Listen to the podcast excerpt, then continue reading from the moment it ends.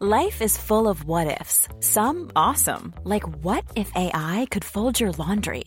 And some, well, less awesome, like what if you have unexpected medical costs? United Healthcare can help get you covered with Health Protector Guard fixed indemnity insurance plans. They supplement your primary plan to help you manage out of pocket costs. No deductibles, no enrollment periods, and especially no more what ifs. Visit uh1.com to find the Health Protector Guard plan for you. Bonjour, je suis Claudia Prolongeau et vous écoutez Crime Story, le podcast de faits divers du Parisien. Décidément, ce sont les faits divers et leurs conséquences qui ont la vedette aujourd'hui. Des restes humains ont été retrouvés sur la propriété. Le préfet de la région Corse a été assassiné de plusieurs balles dans la tête ce Un soir. couple et ses quatre enfants ont donc disparu. L'enquête s'oriente aujourd'hui vers un geste criminel.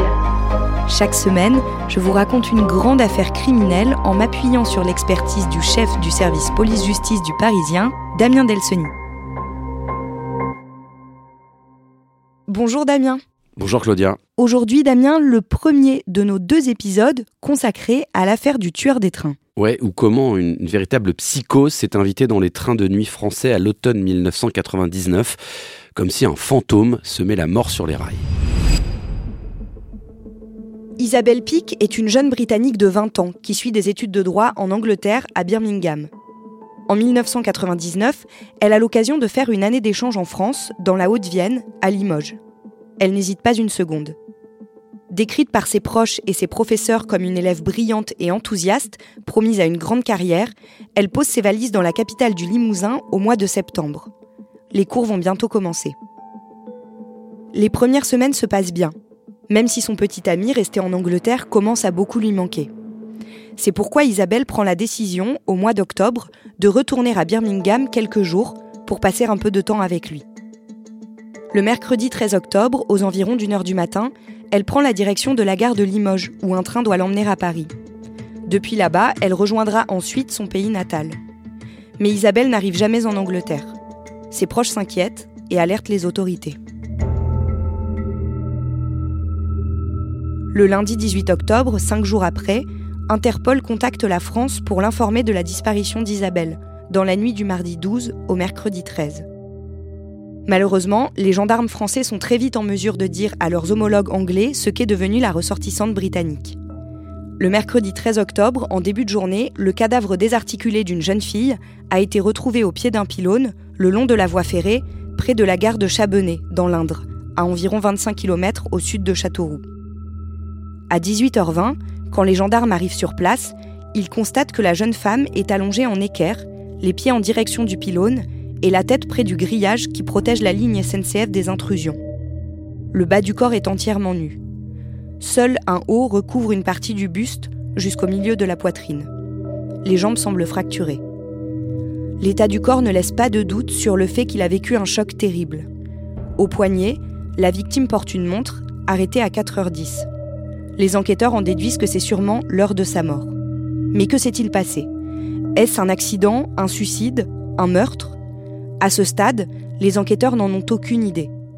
Ils ont en revanche désormais le nom de cette jeune femme, Isabelle Pic.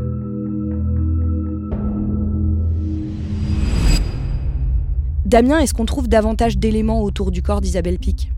Alors autour du corps, on va pas trouver euh, d'autres éléments. En revanche, un peu plus loin, le long des rails, à 15 km à peu près de la gare de Chabenay, on va trouver les bagages d'Isabelle et son sac à main. Ça veut dire que ces objets, ils ont été jetés du train après le corps. Les enquêteurs vont aussi se rendre compte que la famille d'Isabelle, euh, elle dit, bah Isabelle, elle n'est pas du tout euh, suicidaire, il n'y a pas eu de message alarmant, elle allait voir son petit ami en Angleterre, il n'y avait aucune raison qu'elle se jette par la, par la fenêtre d'un train, elle était plutôt heureuse, donc assez rapidement, la piste du suicide, elle tient pas, et c'est celle du meurtre, de l'homicide, qui devient euh, en réalité une évidence. Et est-ce que l'autopsie apprend quelque chose aux enquêteurs? Pas grand chose. Le corps, il a été projeté à environ 140 km heure. Donc, c'est une vitesse quand même très élevée. Euh, Le corps a heurté un, caténaire électrique. Donc, effectivement, le corps, il est en très très mauvais état. Euh, ce que va confirmer l'autopsie, c'est les premières constatations faites sur place par les gendarmes. C'est que euh, le corps d'Isabelle, il supporte de multiples fractures. Le crâne est, éclaté. Alors, Tout ce qu'on sait, c'est qu'elle n'a pas été tuée avec une arme à feu puisqu'il n'y a pas d'orifice d'entrée ou de sortie de, balles, qu'elle est effectivement morte des conséquences de sa chute. On ne peut pas non plus conclure à partir de l'autopsie s'il y a eu relation sexuelle, si elle a été violée ou pas. Euh, tout ce qu'on sait, en fait, c'est qu'effectivement, elle a été jetée soit par une fenêtre, soit par la porte du train. Alors en Angleterre, cette affaire fait la une des journaux et ça, ça met un peu la pression aux enquêteurs. Les affaires qui impliquent des ressortissants étrangers, euh, touristes ou, euh, ou, là une jeune étudiante euh, sont toujours des affaires un peu sensibles parce qu'effectivement il y a la complexité de l'enquête et puis il y a une pression supplémentaire. Là en Angleterre c'est une affaire qui fait parler, qui fait pas mal de papiers dans les journaux. Donc la France et les autorités françaises et la gendarmerie vont mettre pas mal de moyens dès le début. Ils vont mettre en place un numéro vert et un site internet dédié uniquement à cette affaire. Et euh, les gendarmes vont aussi mettre en place une cellule spéciale d'investigation euh, qui va euh, mobiliser 15 gendarmes à temps plein avec pour premier objectif de reconstituer les dernières heures d'Isabelle Pic et donc de découvrir ce qui a pu se passer entre la gare de Limoges où elle prend son train et l'endroit où on découvre son corps. Dix jours après la découverte du corps d'Isabelle Pic, le train dans lequel elle est montée est placé sous scellé. Les gendarmes en fouillent chaque recoin. Ils ne trouvent rien qui fasse progresser l'enquête. L'enquête piétine à propos de la disparition d'une étudiante anglaise retrouvée morte le long d'une voie ferrée dans l'Indre le 13 octobre dernier. Ils se mettent alors à chercher des témoignages du côté des passagers et placardent sur toute la ligne des appels à témoins. Un homme se manifeste. Il assure avoir vu Isabelle à la gare de Limoges le mercredi 13 octobre vers 1h du matin. Elle a d'abord discuté avec un habitué de la gare, puis avec un jeune homme qui portait une casquette et avec qui elle est montée dans le train. Un portrait robot est réalisé et affiché dans plusieurs gares sur la ligne Limoges-Paris. Parallèlement, la gendarmerie se lance dans une reconstitution inédite. Elle contacte une équipe de cascadeurs. Parmi eux, Rémi Julienne, connu pour avoir travaillé pendant des décennies pour le cinéma. Devant les caméras françaises et britanniques, il rejoue le meurtre plusieurs fois en jetant un mannequin depuis le train en marche, selon différents scénarios. Et hier, en gare de il a fallu une demi-journée de travail aux dix hommes du cascadeur Rémi Julienne pour préparer au mètre près la reconstitution du drame. Car Rémi Julienne est devenu, pour la circonstance, un expert judiciaire. Quatre mannequins pesant le même poids qu'Isabelle Pic, habillés de la même manière, sont ainsi préparés. Ce matin, le train emmenant gendarmes, magistrats et médecins légistes était équipé de quatre caméras. À 9h06 précise, l'express Brief Paris aborde la courbe à 125 km/h. La scène ne dure que quelques secondes et elle montre l'effroyable violence du choc. Sous des angles différents, quatre mesures d'impact seront ainsi effectuées à quatre reprises dans la journée à la satisfaction des magistrats. Au quatrième essai, l'équipe de cascadeurs pense avoir résolu l'énigme. Le mannequin atterrit au pied du pylône, exactement dans la même position qu'Isabelle. La jeune femme a donc été éjectée par la fenêtre d'un compartiment. Grâce au témoignage d'un riverain de la gare de Chabenay, les enquêteurs acquièrent la certitude qu'Isabelle a été jetée vivante du train. Cette nuit-là, le témoin a entendu un hurlement vers 4 heures du matin les gendarmes finissent par établir une liste de 30 noms correspondant à des suspects potentiels, puis ils les éliminent un par un. Au bout de quelques semaines, il leur en reste 4. Puis l'enquête patine. Jusqu'au mardi 14 décembre. Ce jour-là, un message de la police de Dijon arrive dans toutes les gendarmeries françaises. Il demande que n'importe quel agent qui croise la route d'un jeune homme nommé Sid Ahmed Rezala l'interpelle et le place en garde à vue. Cet homme, déjà recherché par les gendarmes de Châteauroux, est soupçonné par les policiers dijonnais d'avoir commis un homicide dans un train. La sécurité des voyageurs dans les trains de nuit mise en question avec ce nouveau meurtre d'une voyageuse, une jeune femme de 36 ans originaire du Nord, assassinée à l'arme blanche très tôt hier matin dans le train Calais-Vintimille. Il y a deux mois, c'était une jeune Anglaise, Isabelle Pic, qui avait été jetée du train Limoges-Paris. Damien, qu'est-ce que c'est que cette histoire d'un autre meurtre qui a eu lieu dans un train? Ça concerne une femme de, 36 ans qui est, euh, qui a embarqué à bord du, train de nuit Calais-Vintimille. Euh, c'est son mari qui l'a déposée euh, à la gare de Douai dans le nord le lundi 13 décembre à 21h15 précise.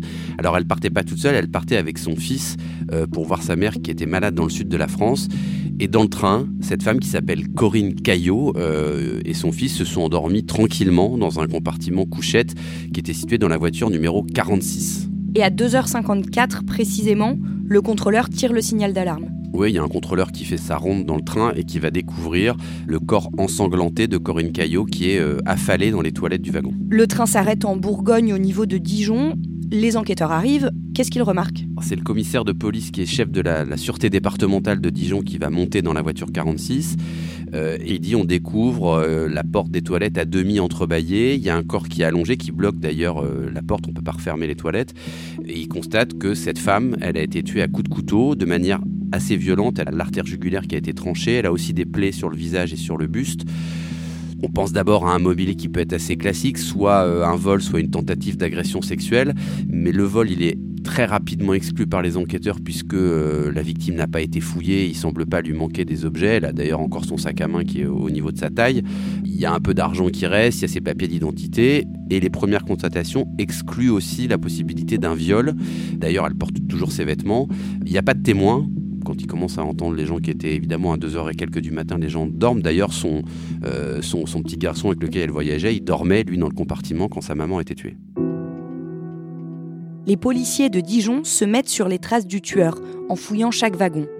En quelques dizaines de minutes, ils découvrent une casquette ensanglantée et visiblement abandonnée dans la voiture 40, à seulement quelques dizaines de mètres du corps de Corinne Caillot.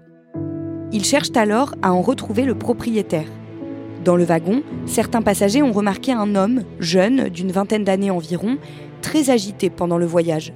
Les contrôleurs s'en souviennent aussi.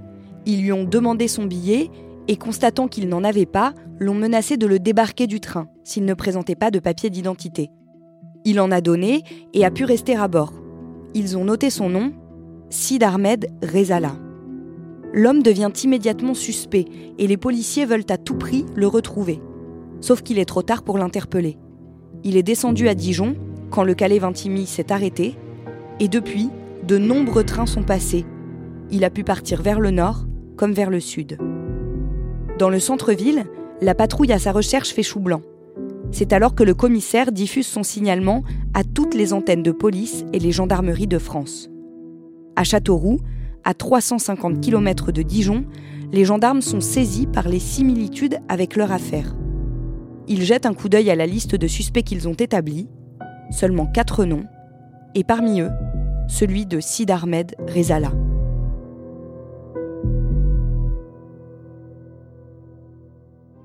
Vous venez d'écouter le premier épisode de Crime Story consacré aux tueurs des trains. Suite et fin de ce podcast dans le deuxième épisode, déjà disponible sur le site leparisien.fr et sur toutes les plateformes d'écoute. Crime Story et le podcast fait divers du Parisien.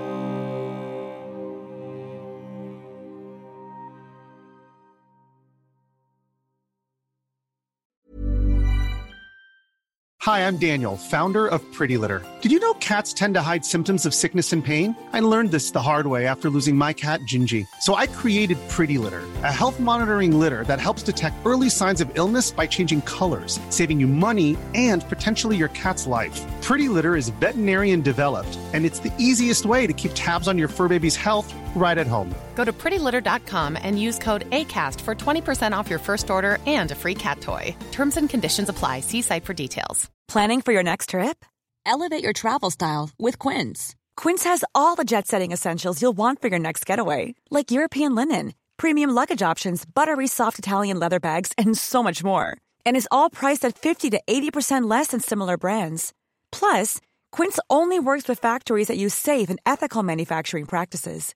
Pack your bags with high-quality essentials you'll be wearing for vacations to come with Quince. Go to quince.com slash pack for free shipping and 365-day returns.